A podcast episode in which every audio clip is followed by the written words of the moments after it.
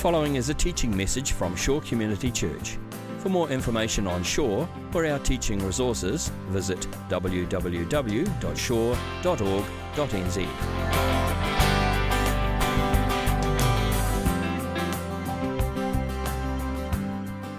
Just while you're turning to Exodus 16, let me just set this up for you uh, and recap where we're up to. Last week, we looked at the journey of the Israelites across the Red Sea, that climactic moment when Israel comes through the Red Sea. And really, that point, that point in the story when Israel has crossed the Red Sea, it brings to an end uh, the first major section in the book of Exodus, which is the Egyptian period in, in Israel's history.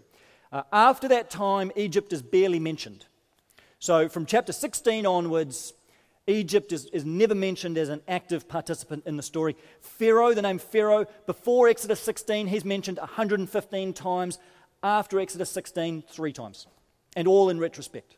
So Egypt just fades into the background now in terms of Israel's story. And now Israel's got a big challenge ahead. It's one thing to come through the Red Sea, but now they face the arduous trek across the desert, which would be several months uh, before they get to this land of Canaan, the land of promise that God had given them. So it's not home sweet home yet. They've got a huge desert journey to go through, which of course is very perilous, uh, and issues like food and water become issues of survival. So that's really the next several chapters taken up with that journey. And uh, this is what we're going to look at today. They journey on from the Red Sea several weeks, and they come to a place called the Desert of Sin. That's nothing to do with the English word sin, by the way. Nothing to do with the biblical concept of sin. That's just the name of a desert. So don't read too much into that when you see the desert of sin. Uh, let's read Exodus 16. I'll read this story for you. The whole Israelite community set out from Elim and came to the desert of Sin, which is between Elim and Sinai, on the 15th day of the second month after they had come out of Egypt. In the desert, the whole community grumbled against Moses and Aaron. The Israelites said to them, If only we had died by the Lord's hand in Egypt. There we sat around pots of meat and ate all the food we wanted. But you have brought us out into this desert to starve this entire assembly to death. Then the Lord said to Moses, I will rain down bread from heaven for you. The people are to go out each day and gather enough for that day. In this way I will test them and see whether they will follow my instructions. On the sixth day they are to prepare what they bring in and that is to be twice as much as they gather on the other days.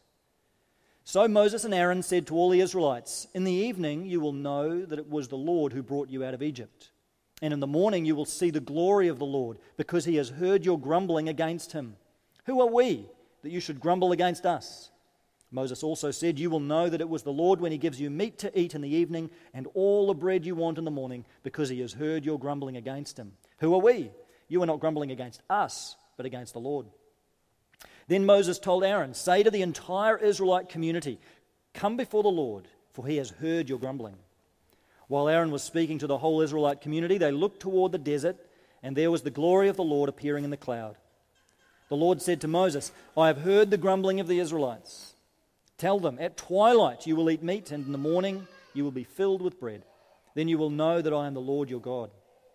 That evening, quail came and covered the camp and in the morning there was a layer of dew around the camp. When the dew was gone, thin flakes like frost on the ground appeared on the desert floor. When the Israelites saw it, they said to each other, What is it? For they did not know what it was. Moses said to them, It is the bread the Lord has given you to eat. This is what the Lord has commanded. Everyone is to gather as much as they need. Take an omer for each person you have in your tent. The Israelites did as they were told. Some gathered much, some little. And when they measured it by the omer, the one who had gathered much did not have too much, and the one who had gathered little did not have too little. Everyone had gathered just as much as they needed. Then Moses said to them, No one is to keep any of it until morning. However, some of them paid no attention to Moses. They kept part of it until morning, but it was full of maggots and began to smell. So Moses was angry with them. Each morning, everyone gathered as much as they needed, and when the sun grew hot, it melted away. On the sixth day, they gathered twice as much, two omers for every person. And the leaders of the community came and reported this to Moses. He said to them, This is what the Lord commanded. Tomorrow is to be a Sabbath rest, a holy Sabbath to the Lord. So bake what you want to bake and boil what you want to boil. Save whatever is left and keep it until morning. So they saved it until morning as Moses commanded, and it did not stink or get maggots in it. Eat it today, Moses said, because today is a Sabbath to the Lord. You will not find any of it on the ground today. Six days you are to gather it, but on the seventh day, the Sabbath, there will not be any. Nevertheless, some of the people went out on the seventh day to gather it, but they found none. Then the Lord said to Moses, How long will you refuse to keep my commands and my instructions? Bear in mind that the Lord has given you the Sabbath. That is why on the sixth day he gives you bread for two days. Everyone is to stay where they are on the seventh day, no one is to go out. So the people rested on the seventh day. The people of Israel called the bread manna. It was white like coriander seed and tasted like wafers made with honey. Moses said, This is what the Lord has commanded. Take an omer of manna and keep it for the generations to come, so they can see the bread that I gave you to eat in the wilderness when I brought you out of Egypt. So Moses said to Aaron, Take a jar and put an omer of manna in it. Then place it before the Lord to be kept for generations to come. As the Lord commanded Moses, Aaron put the manna with the tablets of the covenant law so that it might be preserved. The Israelites ate manna 40 years until they came to a land that was settled. They ate manna until they reached the border of Canaan. An omer is one tenth of an ephah. Okay, so this, if you circle back to the beginning of this chapter, it starts with the Israelites doing something that they've become really good at doing, which is grumbling. There's a lot of grumbling that goes on in Exodus. Of course, they started grumbling before they left Egypt. They grumbled when Pharaoh made life harder for them. Then they grumbled, you remember, again at the Red Sea when they thought that they were dead. They grumbled then. Uh, then they grumbled in the previous chapter because they found some water they thought was drinkable and it turned out to be not drinkable. So they grumbled then. And now they're grumbling because they don't have enough bread. They don't have any food to eat. And it's understandable. I mean, obviously, food is essential, and they've come now several weeks out of Egypt. They would have taken some food with them. Uh, we know they took some dough with them. But by this stage, they'd have eaten what they had, they'd have used up what they had. The food's either gone or it's become uh, infested and it's gone off. So they just don't have any food left. And the response of the Israelites is then to turn on Moses and Aaron, which is their usual style, and grumble against them and complain about these guys. Uh, you know, you brought us out in the desert to die. Uh, you brought us out here to starve to death. And we had this great life back in Egypt. We were sitting around pots of meat. It's amazing the way they've just completely idealized their life back in Egypt. This was just, it was like living in luxury back in Egypt. It was like a hotel back then. You know, we had all the food that we wanted. That was amazing. The grass is always greener, right? So they create this, this fairy tale about how wonderful life was back in Egypt, and it's a complete contrast now with how hard it is in the desert with no food and no water. And what you expect to happen really at this point is for God to rebuke them, uh, or at least punish them, maybe send a plague or something, wipe a few of them out, and teach them a lesson, but He doesn't. What God does is respond with an act of sheer grace. He says, I will rain down bread from heaven for you. I will, I'm going to shower you with my love. I'm going to shower you with mercy. You deserve death, you deserve punishment, but I'm just going to rain down bread from heaven for you. And so he does. And I think there's an echo here, maybe, to back to the plagues in Egypt, particularly the plague of hail. You know, God saying, what, what you really deserve is the plague of hail. You really deserve judgment, you complaining, whinging Israelites. But what I'm going to do is rain down not hail, but bread. I'm going to, I'm going to bring a kind of like an anti plague. I'm going to bring a, a, a storm of bread, just enough for everyone. And God does this. In fact, what he provides is two things he gives them quail and bread. So he gives them quail as a, as a one off provision to meet their immediate hunger. And then he provides the manna as an ongoing provision every day for the next 40 years. You know what the word manna means in Hebrew? It means, what is it? Literally, that's what the word means. The Israelites gave it that name because they went out in the morning and they found this stuff. And they said, What is it?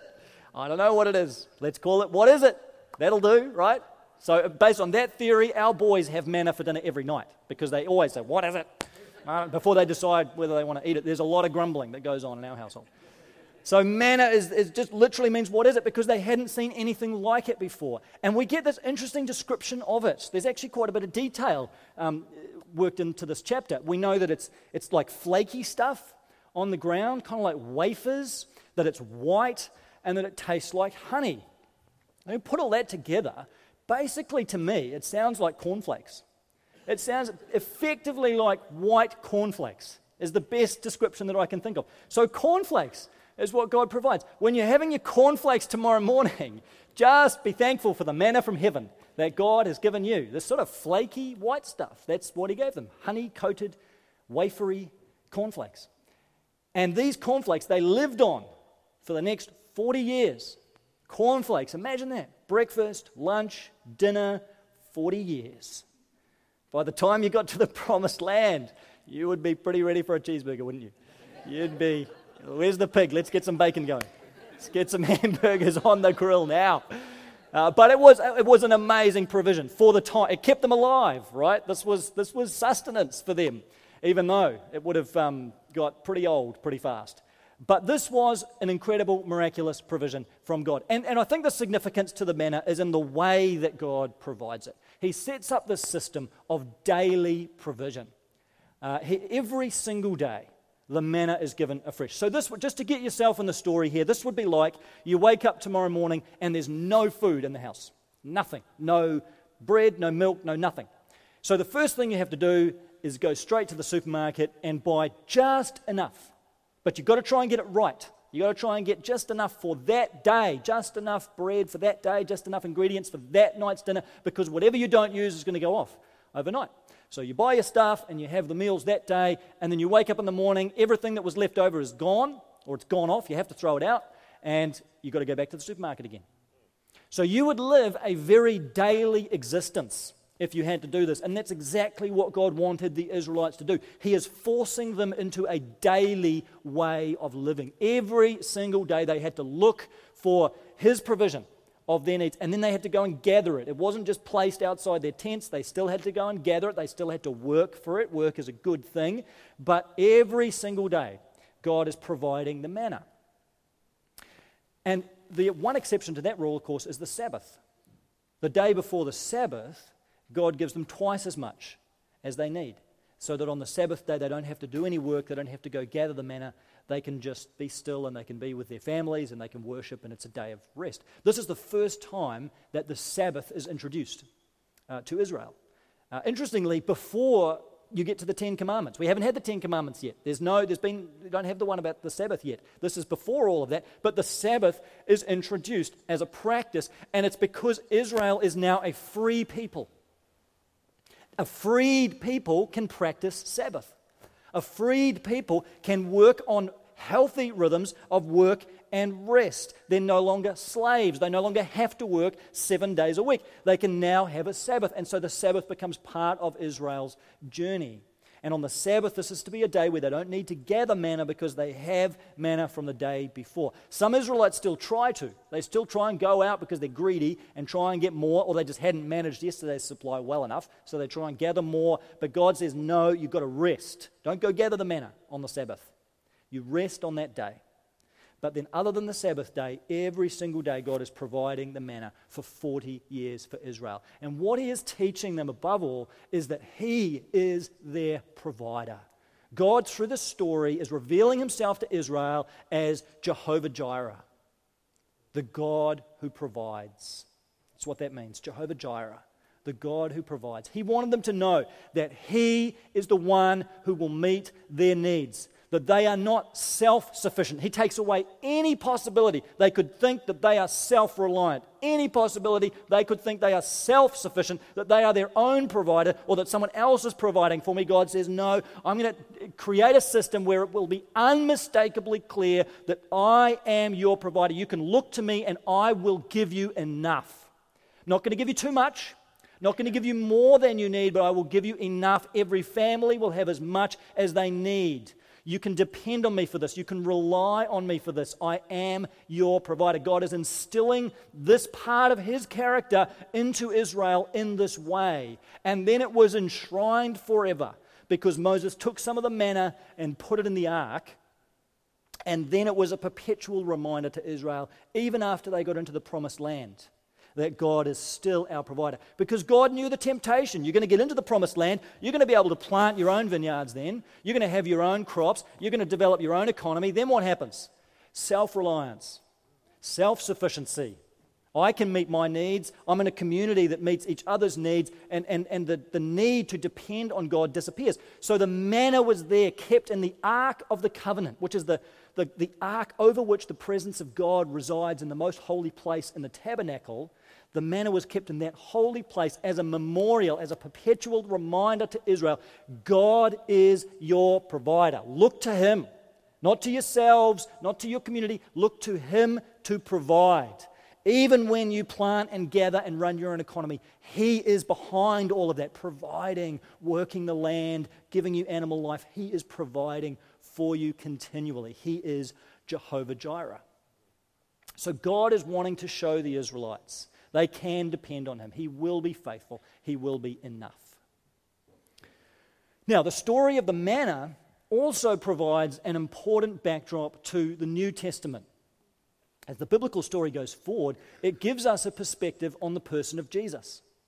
It gives us a perspective on who he is. And there's one chapter in particular in the Gospels that draws heavily on the story of the manna in the wilderness to talk about who Jesus is and what he's come to do. It's John chapter 6. Just flick over there for a second. I want to talk about this chapter. John chapter 6 is where we find the story of Jesus doing the miracle of feeding the 5,000. So, on its own, that story could be a story of Jesus using his power to meet a whole lot of people's needs for food, and that's, of course, what it was. But set against the story of the manna in the wilderness, it takes on much more meaning. Jesus is doing, in, in doing this miracle of feeding 5,000 people, Jesus is doing what God did back in the desert. God provided bread from heaven, cornflakes from heaven, for a whole lot of people in the desert. Jesus is now taking the loaves and the fish and multiplying them. He's providing bread. He is doing what God did. He is saying, I am Jehovah Jireh. I am your provider, and I'm taking you on a new Exodus journey. There's a whole new Exodus now out of slavery and into the freedom of God that Jesus is taking us on. And this is one of the ways he's showing that by showing himself as, as the one who is now providing for his people, just as God the Father did in the desert. But then Jesus provides the interpretation of that miracle. And he, he, he, he connects this, so we don't even need to guess at what he's meaning here. If you flick over to verse 48 of John chapter 6, he interprets that miracle and he says, I am the bread of life. Your ancestors ate the manna in the wilderness, yet they died. But here is the bread that comes down from heaven, which anyone may eat and not die. I am the living bread that came down from heaven. Whoever eats this bread will live forever. This bread is my flesh, which I will give for the life of the world. So Jesus is saying the manna in the desert was a foreshadowing of the person of Jesus. Its immediate purpose was to meet the needs of the Israelites and sustain them physically. But in the story of Scripture, the greater purpose of the manna is a big signpost to Jesus. It's a great big signpost to who Jesus is as the true bread of life. Jesus is saying, God provided you the manna in the wilderness, provided your ancestors that manna to meet a physical need, and it sustained them for their physical lives. But I am the bread of heaven who provides true spiritual life to meet the deepest hunger of the human heart, the deepest hunger of the human soul. Not a, not a physical hunger, not a surface level physical hunger, but the deepest hunger of the human heart. That hunger that we all have for meaning in life, a hunger for purpose, a hunger for identity, to know who we truly are, a hunger that I think a lot of people have. They can't even really define it a deep hunger of the soul. They're not even sure what it is. They're not even sure that their heart is restless. Their soul is kind of is hungry. St. Augustine said, our, our souls are restless until we find our rest in thee. He could have just as easily said, Our souls are hungry until they are satisfied by thee. That's what Jesus is talking about. There is a deep hunger in the human heart. It's a hunger for God, but we don't even realize we're looking for God half the time till we find him. But there's a deep hunger, and Jesus says, I'm the one who satisfies that. I am the one who, who is. I don't just, Jesus is saying, I don't just give you the bread of life. I haven't got a thing that I'm going to give you. I am the bread of life. My presence, myself, I am offering myself to you as the bread who truly satisfies, who gives eternal life. And that life is both now and it's in the future. It's now in that we receive forgiveness now through Jesus. We, receive, we come into the kingdom of God now, become children of God now through Jesus. We receive peace with God now, but it's also everlasting life when Jesus returns. It goes on and on and on in the new creation with Father, Son, and Spirit when Jesus Christ returns. This life that He gives us is eternal. And this life is far deeper than just meeting a physical need. Our souls are truly and only satisfied when they're satisfied with the bread of life, who Jesus is. So, Jesus is this bread of life. And interestingly, in John chapter 6, when he starts talking like this, and he starts telling people, I am the bread of life, I'm the bread that came down from heaven, you look at how people respond and what they start doing. What they start doing is exactly the same as what the Israelites did in the desert. Look at uh, verse 41.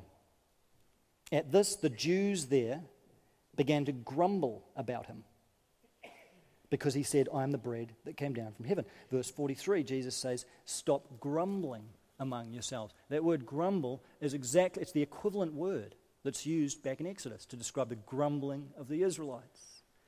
The Israelites were grumbling because they didn't have any bread. Now, these Israelites around Jesus are grumbling. And John is telling the story. He's drawing this connection. He's saying, You, Israelites listening to Jesus, you are doing what your ancestors did. You accept worse because the Israelites in the desert were grumbling because they didn't have any bread. The Israelites around Jesus were grumbling because he was the bread and they didn't want it. They were rejecting the bread that was being offered to them, the true bread, and it's infinitely worse. So John is retelling Exodus 16. He's saying there's another Exodus going on here. God's provided manna, true manna. That's Himself, that's Jesus, but it's being rejected as the bread of life. People are grumbling. Now, I think that story should make all of us go back to Exodus 16 and ask this question Where am I in the story? Where, now that we know the manna is fulfilled in Jesus, we come all the way back to Exodus 16 and we look at it again and we say, Well, what role do I play in this story? Which Israelite, which group of Israelites am I? Where do I see myself? How am I responding to Jehovah Jireh? How am I responding to Jesus? Because is it possible that we are also playing the role of the grumbling Israelites in this story? I mean, we might have received the bread of life. We may have received Jesus into our lives. We may have received eternal life, but we still can play the role of the grumbling Israelites because we still grumble and we still complain. We may not complain directly against God. We might not complain directly against Jesus. We just complain because we don't feel like we've got enough physically, materially, right in front of us. We don't feel like we've got enough. We feel hard done by. We feel poverty stricken compared to our friends and neighbors and relatives. We don't feel like we've got enough money, haven't got enough financial freedom, haven't got enough financial independence, haven't got good enough career earning potential, haven't got a big enough portfolio, haven't got a good enough retirement plan. I just don't have enough stuff. And so we grumble about it. And we complain about the lack of stuff that we have and the lack of money that we have and we live in a culture that encourages that grumbling. Our Western culture of consumerism encourages, in fact, it keeps us in a state of grumbling. So much advertising wants to keep us in a state of dissatisfaction and discontentment so that we will purchase whatever is being offered to us. I walked in the other day when our oldest boy Josh was watching TV. He was watching a program, and I came in and he said to me, Dad, I think I need a new pillow because I wake up tired, sore, and grumpy.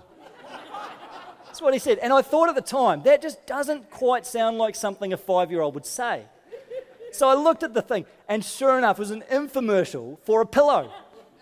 And I figured out that someone on the infomercial had said, Do you wake up tired, sore, and grumpy? So Josh is just parroting this ad back to me and trying to tell me he needs a new pillow. I said, Oh, well, I, I, agree with you about the waking up grumpy part, but you, I don't think you need a new pillow. Lawson, on the other hand, he loves the ad for the NutriBullet. It's a blender, right? So, what does a three year old need with a blender? But he loves that ad more than his TV programs. He just will sit in front of the infomercial for the NutriBullet, or, and you try and pull him away from it. It's a meltdown. They're already being bred as consumers, our boys. Doing a great job as parents, aren't we? But this is all of us, isn't it? To a greater or lesser extent. We are all involved in this culture of consumption, hyper consumption, where we are convinced that what we have is not enough or is not the right stuff. I mean, you think, like, your phone, think about your phone. You're perfectly happy with your phone, it does what you need it to do. It's fine, it works, it's fast enough, but then you see an ad for the next model phone. And then you look at your phone again And now what do you see? This phone's rubbish. It's the worst phone It's a brick. It's just so slow. Five minutes ago, you were happy with the phone. What's the difference? You've seen, you've seen the promised land. You've seen the new model, and now nothing. You are dis, you have you have created dissatisfaction, discontentment until you purchase. But then, of course, there's the next thing, and there's the next, and there's the relentless pursuit of consumption that goes on and on and on. So we are kept in a state of grumbling, similar to the state that the Israelites were kept in. Anna and I were talking about this the other day. We were walking along the, the boardwalk at Milford Beach. And you walk along that boardwalk, and you know, you walk alongside all these beautiful homes, beautiful luxury properties. And I was doing some grumbling of my own as I walked along. And if you're here today and you own one of these homes, bless you. glad, really glad you're here. But I was, you know, I was a bit feeling a bit hard done by. But Anna was saying, for her, it's, it's, not, it's not that she necessarily wants a luxurious home. It's just that tendency to want a little bit more. You know, we want just, just, just 10% more. It's not necessarily even want a new home, just the renovations of the existing home would be enough. We just feel like we need 10% more than what we already have. We don't necessarily measure ourselves against the super rich. I just need to be another notch up. A little bit more financial freedom, a little bit more financial independence, and then we'd be fine. And guess what? If you had 10% less, you'd want the life you've got now. That's the reality. We all, you will always want 10% more than what you have. You will always compare yourself to those who are just one more notch up, just one uh, rung on the ladder, and that will always be the goal, and that is what creates a deep dissatisfaction in our lives. Welcome to the culture of consumerism. This is the water we're swimming in. And this story, I think, is why the story speaks so powerfully into the culture that we live within. It speaks across millennia into the culture of consumption in the West that we live in. Because it invites us out of that story of obsession over stuff and money, it invites us into the story of Jehovah Jireh. It invites us into the story of the sufficiency of the God who provides out of this relentless pursuit of upward mobility that just drives us and fuels us and consumes us into the story of the God who is enough. Enough. He is enough for us. He himself is enough for us, right? Because he's given himself to us as the bread of life. He is sufficient and he gives us enough. He gives us Maybe not, not, not necessarily what we want, certainly not more than we need, but He gives us enough and He invites us to be content with that. One of the practices I think that's so important for us to reclaim in this, because it's, it's so lost on us, is what one writer calls the discipline of dailiness. I love that phrase, the discipline of dailiness. This is what God wanted to build into the Israelites a daily discipline daily dependence on God, daily recognition that He was the provider of their needs. And we've largely lost this because God's provision and our needs and our consumption are separated by multiple degrees. So when you go to the supermarket and you pull some cornflakes off the shelf, you don't think about God as your provider. You just think about how the price of the cornflakes has gone up since last week. You know, we're just thinking about our immediate need. We're not connected to the God who provides. Maybe if you work in agriculture or you work in the primary industries, that might be a little bit more top of mind for you. But most of us, we don't. We just consume, consume, consume. We don't think about God as the one who's actually meeting those needs.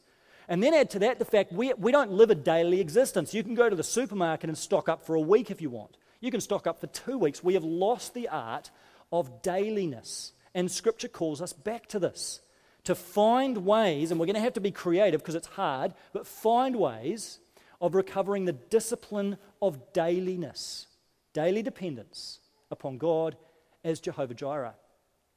So, one really simple thing here, and kids, listen up because this is, this, is, this is for you as much as anyone, is the simple discipline of gratitude. The simple practice, I mean, it's so simple, it seems almost embarrassing to mention it, but the simple practice of saying thank you to God for the things that He gives us today. Today. What has God given me today?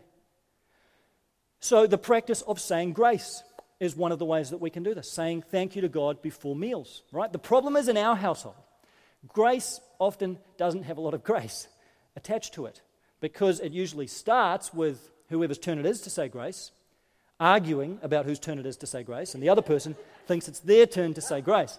So then that ends with a fight. Someone's crying, and we haven't even said grace yet. So then the person whose real turn it is says grace, and they just say it as fast as they can, and they forget to thank God for the food anyway. And then halfway through their grace, the other person cuts in with their own grace because they still think it's their turn. And then there's a big fight, and Anna and I were totally annoyed, and our house is, there is no grace in our home by the time we get to dinner. So grace doesn't work really well for us for this. We've got to find some other ways. Maybe grace is a, is a more pleasant thing in your family. I don't know.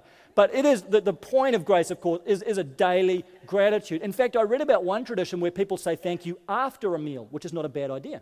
Actually, thank you for the meal we have had, right? May, may, may go either way, depending on whether you like the meal or not. But, you know, that kind of gratitude is a good thing. But as you go through the day, just think of the ways to be grateful. What do you have? What has God given you? Did you drive here in a car? Were you driven here in a car? Can you thank God for that? Do you have a roof over your head tonight?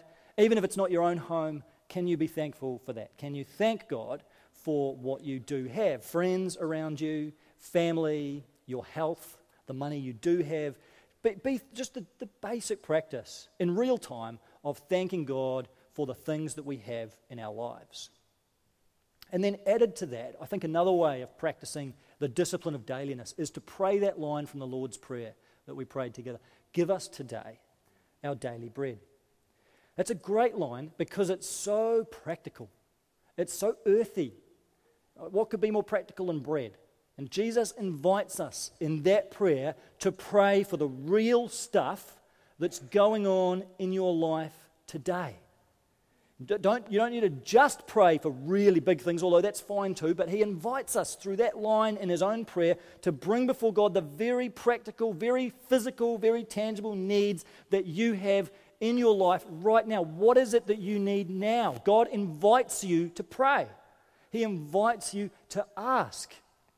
And you don't need to overthink it. Don't worry too much about sifting out needs from wants and is this really a want or is it a need? Leave that with God. He knows. He'll sort that out. He can do the filter on that. You just pray. Just ask God. It's okay to pray for the very practical things. If you need it, you know, it's okay to pray for a car park. It's okay to pray the car park prayer. I know some of you are a bit funny about that because hasn't God got better things to do? God is interested in every single detail of your life. He delights in being invited into the minutiae of our lives. Not just the things we deem to be significant, but the details, even the trivialities. He delights in being invited to be a part of that. Whether or not he opens up a car park, the conversation with him is a good one. So feel free to ask for your daily bread. When I tried doing this, I actually found it quite difficult.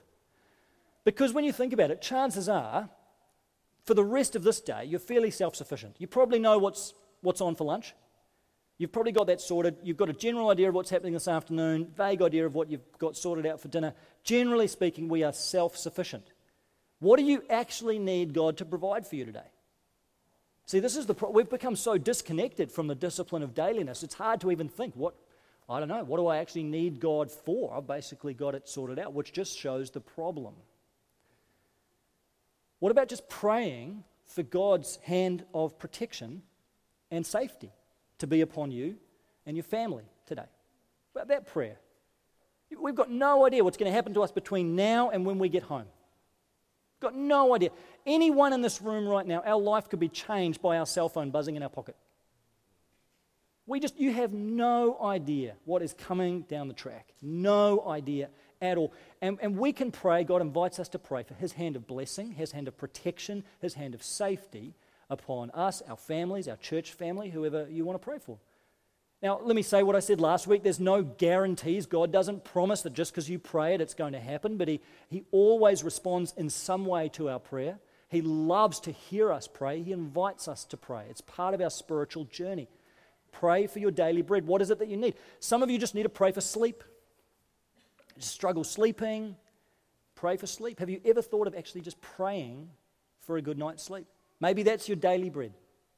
Just praying. Not right now, but just pray. I don't want you nodding off. Just pray for what it is that you need. Pray, you know, when you're, in, when you're in your job, just praying that God would give you success in your, in your work.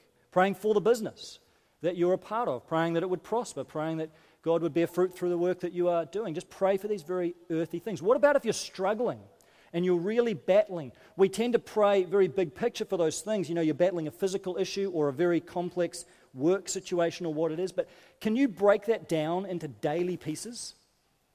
Can you think, what is it that I need today? Because it seems from Scripture that there is a dailiness to the way God delivers his blessing. God says, My mercies are new every morning. So there is a dailiness to God's distribution of blessing. And shouldn't that be reflected in our prayer life? That we learn to pray for what we need this day. God, give me the strength for this day. Just the strength to get through this day. Jesus said, Let tomorrow worry about itself. Tomorrow's got enough troubles of its own. You pray for this day. What do you need for your children this day? What do you need today? Maybe it's just relief from pain, physical pain. Just God, I pray you just take the symptoms down today. Maybe it's just a bit of hope some of you feeling completely hopeless. Just God, just bring something, bring someone, bring something in this church service, bring something in that would just give me a sense of hope and a sense of your presence. What is it that you need from God today?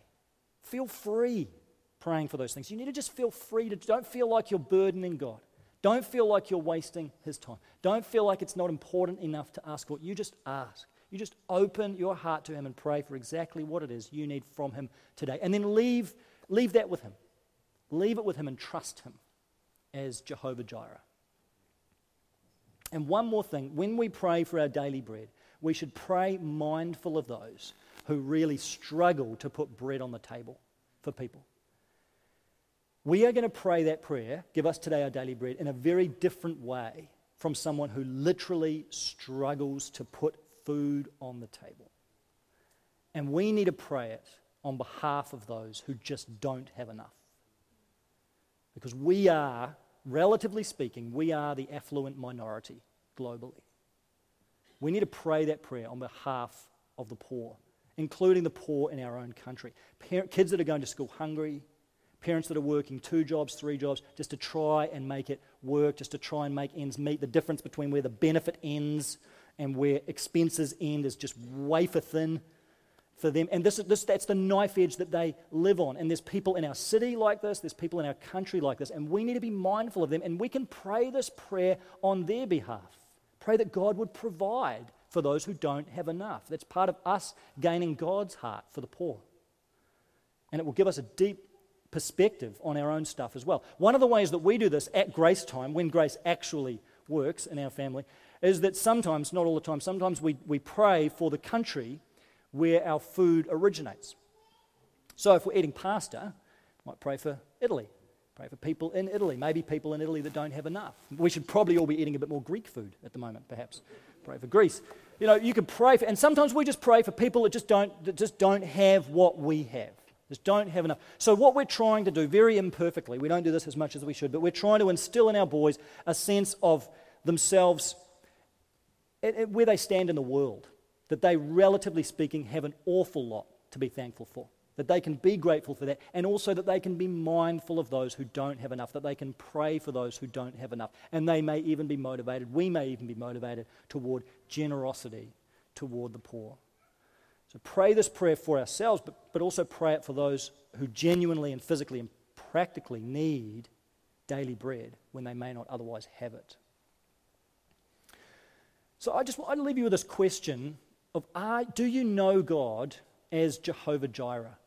You know, he's known by so many names in the Old Testament, and Jesus is known by so many names in the New. But do you know God as Jehovah Jireh, the God who provides? Do you know Jesus as the bread of life, the one who truly provides eternal life? Are you relating to him that way? I mean, we relate to Jesus as our Lord, as our Savior, Uh, as the one who died for us, those are all good things. But do you know Jesus as the bread of life? Maybe you've never tasted that bread. Maybe you, you've never even received Christ as the bread of life. I want to invite you to reach out and receive that today, to receive Christ as the one who truly satisfies the deepest hunger of your soul. I want to invite you to pursue a relationship with Jesus today. That invitation is there. He offers himself to you freely as the bread of life to satisfy the hunger in your soul. And for those of us that do know Jesus, this passage should jolt us out of the story of consumerism that we are so accustomed to. We have no idea how entrenched we are in the narrative of consumerism. One writer says that consumerism is the functional theology of most Christians. We come to church, we sing the songs, I believe in the Father, the Son, and the Holy Spirit, and we go out and we live the story of consumerism the rest of the week. This is so often the way. I know it's true in my life, but I want to let this passage challenge me. I want to let it be more than a nice children's story that tells us that God meets our needs. I want to let it confront me with Jehovah Jireh and, and really challenge me with that question Is God enough for me?